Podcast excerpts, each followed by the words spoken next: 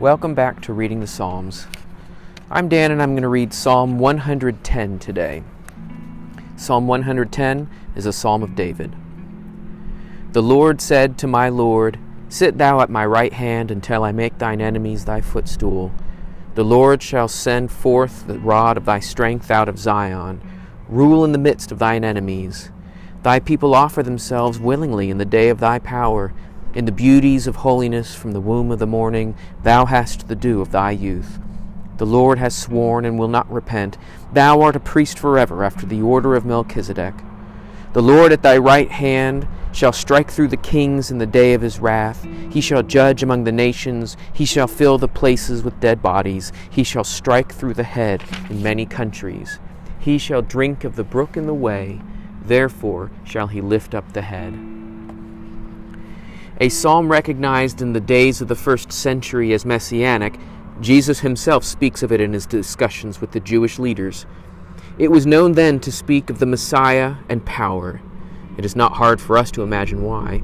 A simple reading reveals the work of judgment and rule in the hand of great authority. The curious phrase, the Lord said to my Lord, quoted by Christ, reveals how deeply rooted in God does the authority and rule reside.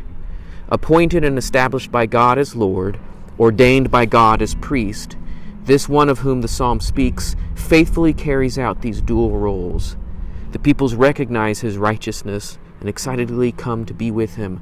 The Lord himself is at his hand, striking down his enemies with judgment.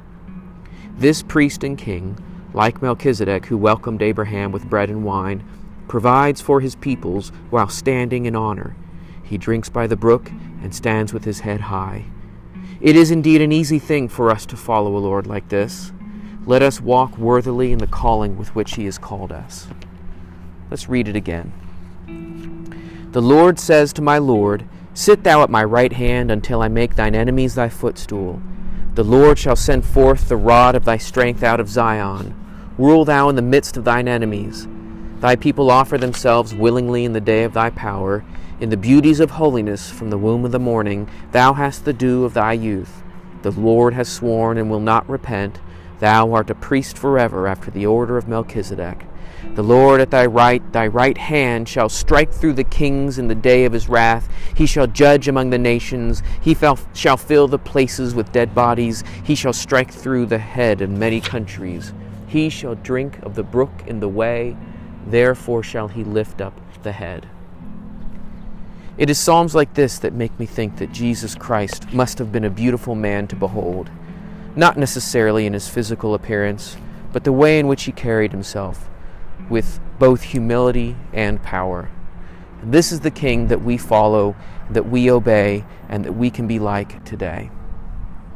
Well, thanks for listening in, and I hope to talk with you again soon.